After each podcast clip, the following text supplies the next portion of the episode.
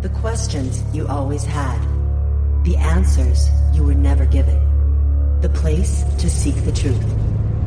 Welcome to Veritas. Scientists recently acknowledged that the human race faces extinction as male sperm count declines. To that, add the hidden dangers of soy, which, contrary to what you are being told, is not health food, does not prevent disease, has not even been proven safe. Epidemiological, clinical, and laboratory studies link soy to malnutrition, digestive problems, thyroid dysfunction, cognitive decline, reproductive disorders, even heart disease and cancer. What about this new trend of man hate, brought to you by the new feminists? This has created the MGTOW, or Men Going Their Own Way, movement. And we have discussed this before. What about the disappearance of gentlemen? What about chivalry, courtesy, honor, being realistic, polite, gallant, respectful, noble, and decent? Those are the qualities my parents instilled upon me. What has changed? And who is behind the destruction of these values and the society we used to know? And by the way, did you know that 5G network uses the same EMF waves as Pentagon crowd control systems? Greetings, I'm your host, Mel Fabregas at Veritas Radio. If you want to listen to tonight's full interview and all of our material, click on the subscribe button. Join me on Facebook and YouTube. And if you want to get in touch with me, want to be a guest on this radio program, have a guest suggestion, or have feedback, just click on the contact button of our website at veritasradio.com. And to discuss this and many other topics, tonight's special guest is Hillary Raimo, an award winning photographer, artist, and writer. Hillary has been a radio host in the truth seeking genre of alternative media for over 15 years. Her website is hillaryraimo.com, and she joins us directly from Albany, New York. Hello, Hillary, and welcome back to Veritas. How are you? Hi, Mel. Thanks so much for having me. Boy, do we have a lot to talk about today. Well, every time you post something on Facebook, I write down a little note here and there. I develop my own, you know, on my radar. I put a few things, but I know I don't have that many things written here. A lot of things are going to be impromptu. But I wanted to ask you first, because I see this more and more. Why does it seem men are being painted as the enemy and you are a lady? So I want to ask you that first. Well, that's a good question, and we should be having this conversation, and so should many other people. I think what's happening is we are we are watching the unresolved, unhealed emotional issues in the feminine energy come to the surface, and it's being triggered by a social experiment it's being triggered by people who have learned how to use your emotions against you to manipulate you for political purposes. Um, so I don't know how much of that you want me to go into right at this moment, but that's my initial response to your question. And uh, we need to really be having these conversations. And I've been trying to have these conversations, but there's so much anger and there's so much instant reaction and attack that it is almost impossible to have these conversations on social media without having some kind of you know uproar about how dare you even ask these questions. So i hope we get into this in detail because it really needs to be discussed. We definitely will. And on social media i've become more of a spectator lately because a few months ago if i mentioned something like this or like that it was an immediate attack a reaction, mm-hmm. almost as if people get triggered.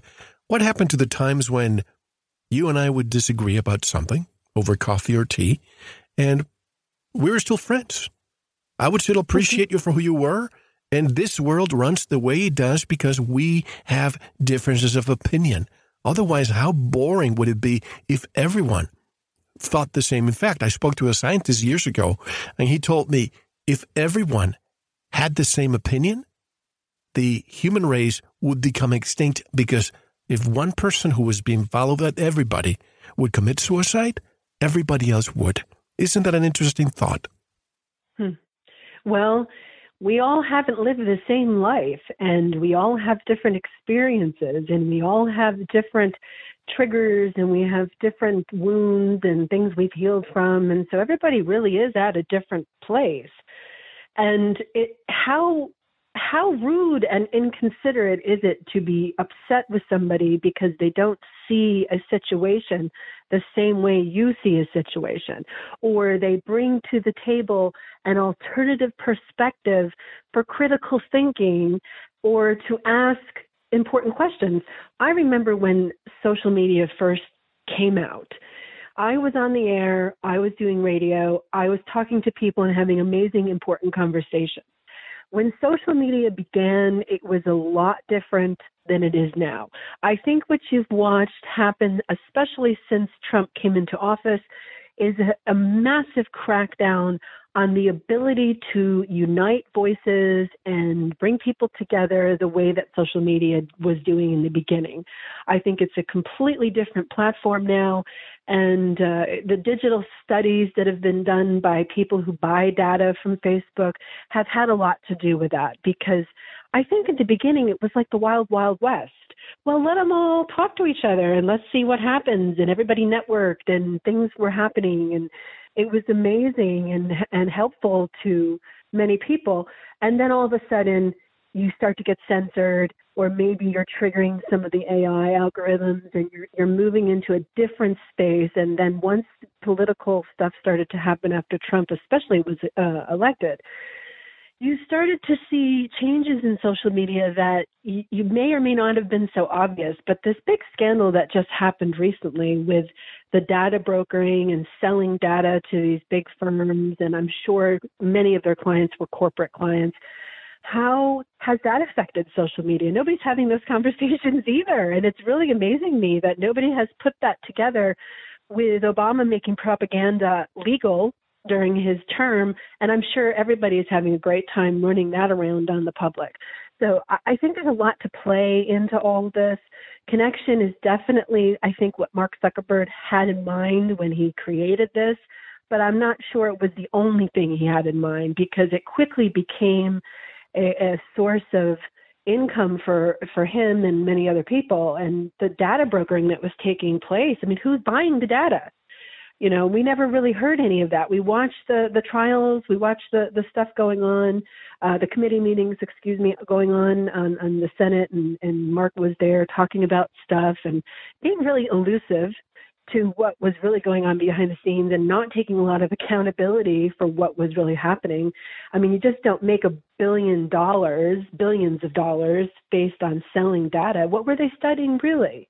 And what are they doing with that now? I mean, what does the platform really offer anybody now at this point? The Instagram founders have just uh, quit basically, and now Facebook owns Instagram and a lot of other interesting little platforms as well. So, what's really going on with this whole social connective thing?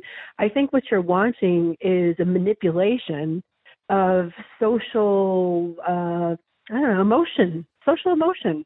You're watching people take advantage of the you know what has been created, and they're using it to politically uh, single out opinions, study who hates who, and I think it's a really da- it's going into a really dangerous uh, arena. But how hard is it to quit it? Everybody has gotten so used to it where this is their social connection. They get online to see what everybody's doing, what are people talking about.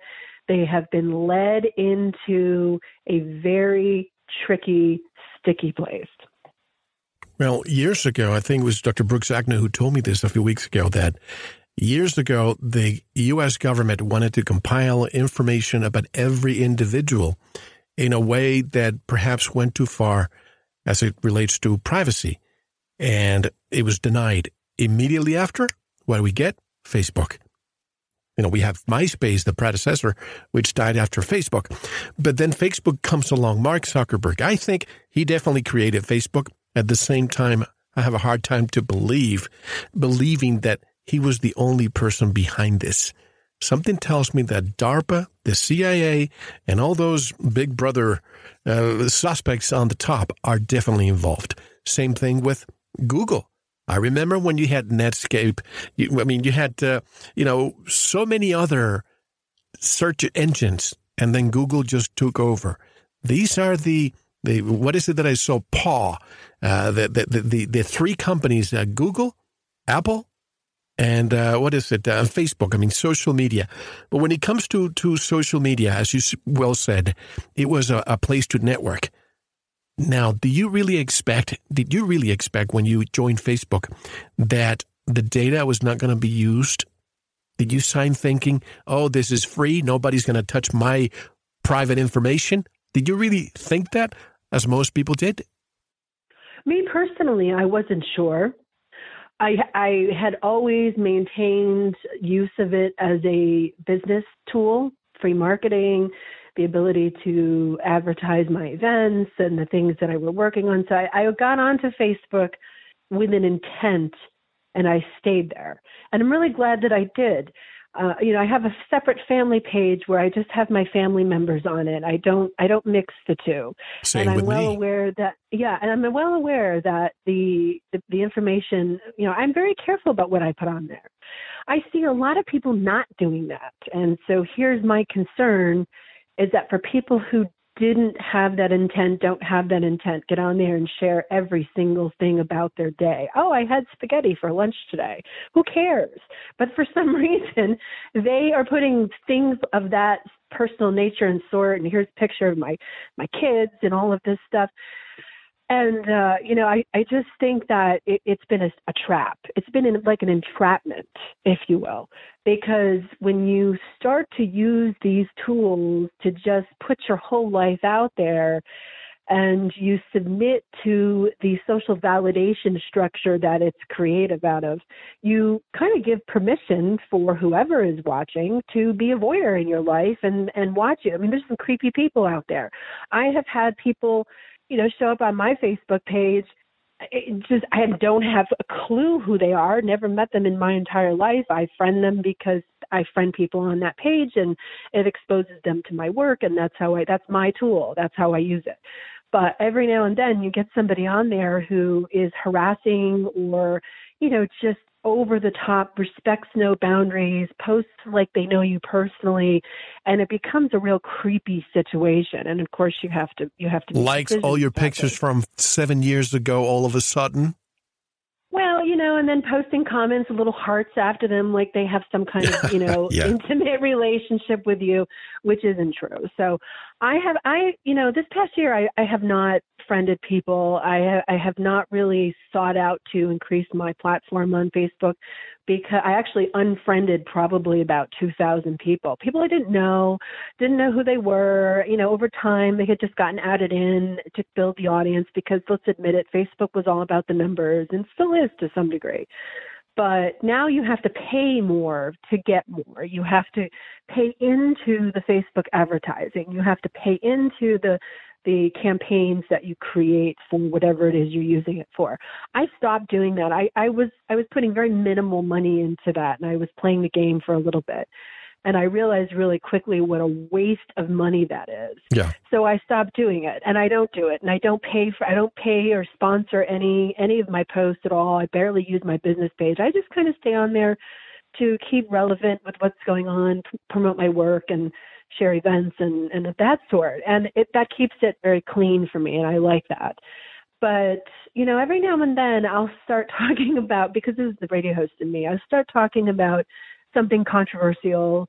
You know what what artist isn't somewhat controversial right? And here i am i'm an artist whether i'm a radio show host or a painter or whatever. So here i'll bring up something and i'm always really surprised believe it or not with some of the outrageous responses and how people really can't have the conversation anymore and how serious they take the interaction. You know, if I'm sitting down to dinner and I'm having dinner with somebody and we're having a conversation and, you know, a debate or whatever, it's much different than if you're trying to have a conversation with somebody in comment under a Facebook post. I mean, let's face it, we've all learned how to do it, right?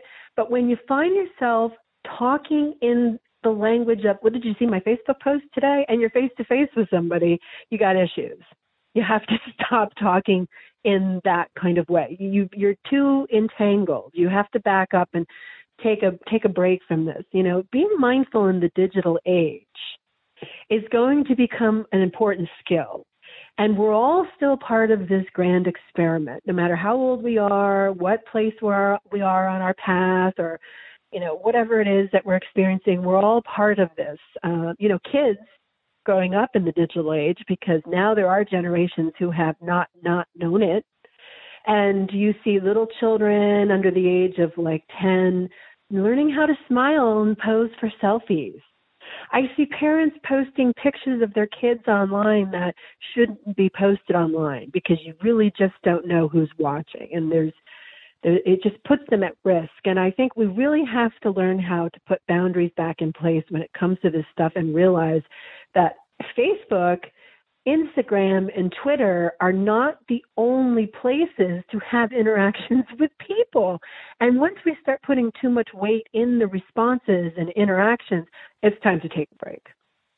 Absolutely. I spend a lot of time at the beach and I see, especially young women, you see them instead of just enjoying themselves in the ocean, it's almost like a like you have a thousand models line up in the entire seashore just taking selfies all day long, all day long.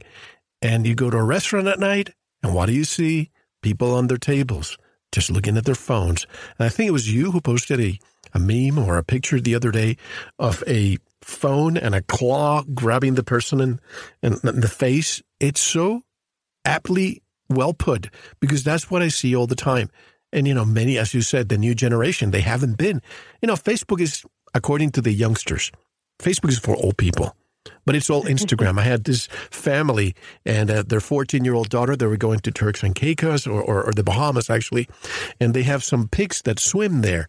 And I told her, well, I think the hurricane may have had, you know, kill some of those pigs. And she goes, oh no, oh my God. And I thought, wow, look at this girl, so compassionate. And she goes, oh my God, that was so Instagrammable. Everything has to deal with with social media. Well, that picture that you're referring to that I posted was actually, if you remember in the movie Alien, yes, there was a creature that came out and like attached itself to the people's face while it was kind of impregnating them with an alien that would eventually come out of their stomach. And I was really taken with this image, and, and we have to really respect the power of images because we are living in that era okay and no matter what we post or how we post it or what we do to the picture images drive people's emotions, they drive the psychology. So when I saw that picture, I said, you know, this is really relevant to what's happening. People can't get their faces out of their phone. And I'm guilty of it at times too. Okay. Because our phones have become attached to us. Now, think about what you were saying before when we talk about the digital implementation of 5G technology and how everybody is supposed to be this studyable factor. Well, everything that you do on your phone is traceable. Everything you do on your desktop or your laptop is traceable. And I think what they're doing is they're trying to make people so dependent on their cell phone that they will be, you know, inseparable. And that creates a perfect opportunity for any individual to be studied, watched. Now, people, I hear a lot of people say, well, I have nothing to hide, so who cares if they're watching what I'm doing? Well, let's say you have an opinion about what's happening in the world, or you have an opinion about your leadership, or you have an opinion about you know, the Me Too movement or, you know, who's doing who wrong. Okay. And you start to tweet it or you start to post it on Facebook or you're texting your friend about it and you're going on and on. Well, this is all valuable information for whoever's in charge or for the pharmaceutical companies who are making more and more drugs for all of us to be on because everybody's got a mental illness now, right? So it's really interesting to see how cell phones have become the connection between the person and their life and the 5G network, which is really absolutely something everybody should be talking about because I don't know if you've noticed or not, but around here where I live, the power lines that you know everybody knows are pretty bad and you shouldn't live near them have now been something has gone up next to them that is about five times higher than what they have already. Thank you for listening. To unlock the full two hour interview, including video formats, downloads, transcripts, exclusive articles, and more, subscribe to Veritas Plus now. Gain access to our entire archive dating back to 2008.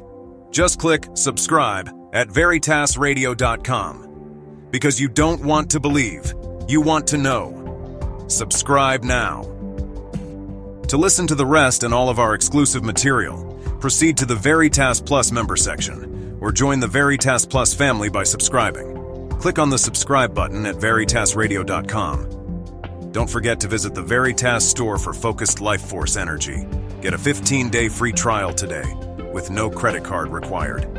And if you want to get in touch with Mel, want to be a guest on this radio program, have a guest suggestion, or have feedback, just click on the contact button on our website at veritasradio.com. Now, proceed to the Veritas Plus member section or subscribe to listen to the rest of the interview. You don't want to miss it because you don't want to believe, you want to know.